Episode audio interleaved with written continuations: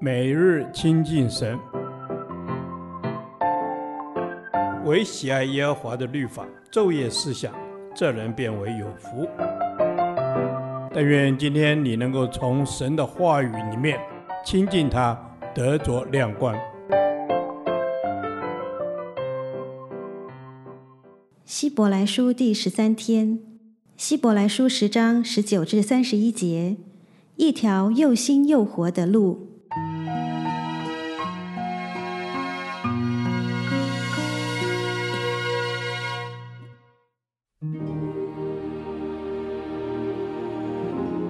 弟兄们，我们既因耶稣的血得以坦然进入至圣所，是借着他给我们开了一条又新又活的路，从幔子经过。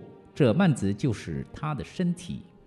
又有一位大祭司治理神的家，并我们心中天良的亏欠已经洒去，身体用清水洗净了，就当存着诚实和充足的信心来到神面前。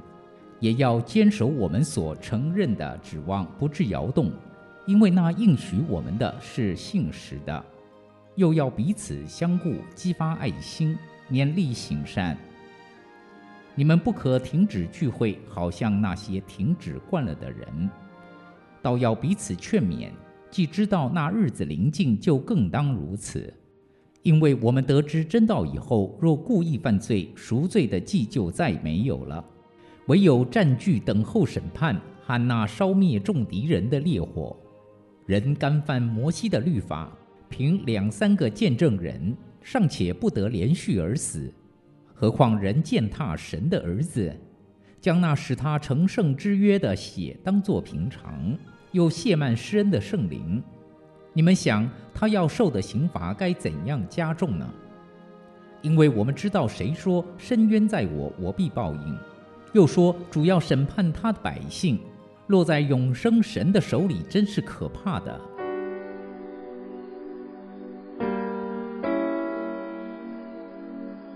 因着耶稣基督的宝血，我们得以坦然无惧来到神的施恩宝座前。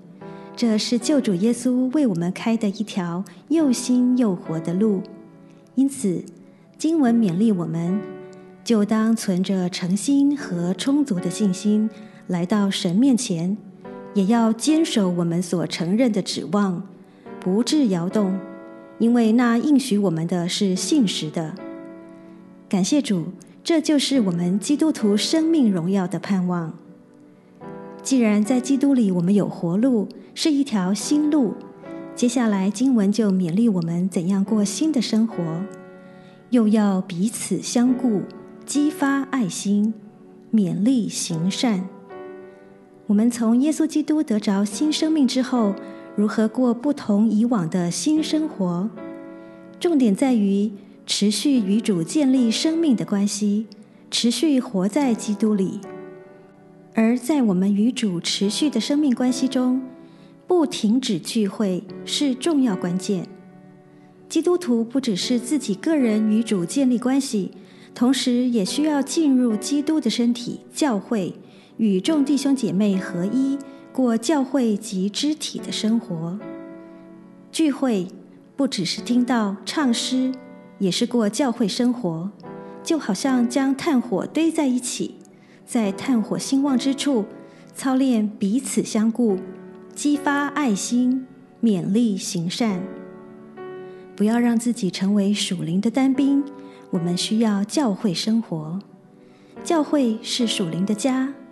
聚会不只是听到，还需要与其他的家人聚在一起，连结在一起，成为小组。我们参加小组，也要记得不可停止聚会，免得怠惰成习惯了，不但是与小组弟兄姐妹渐行渐远，也同时渐渐远离神了。接下来经文提醒我们，虽然耶稣为我们的罪付上赎价，使我们不再活在罪的控告中，但我们仍要时时提醒自己，不可继续活在罪中。因为我们得知真道以后，若故意犯罪，赎罪的祭就再没有了。所以我们要靠着神的恩典去胜过罪，不要任凭自己，因为神是轻慢不得的。人践踏神的儿子，将那使他成圣之约的血当作平常，又亵慢施恩的圣灵，你们想，他要受的刑罚该怎样加重呢？记得，落在永生神的手里，真是可怕的。天父上帝，求你帮助我，天天靠你得胜。谢谢你。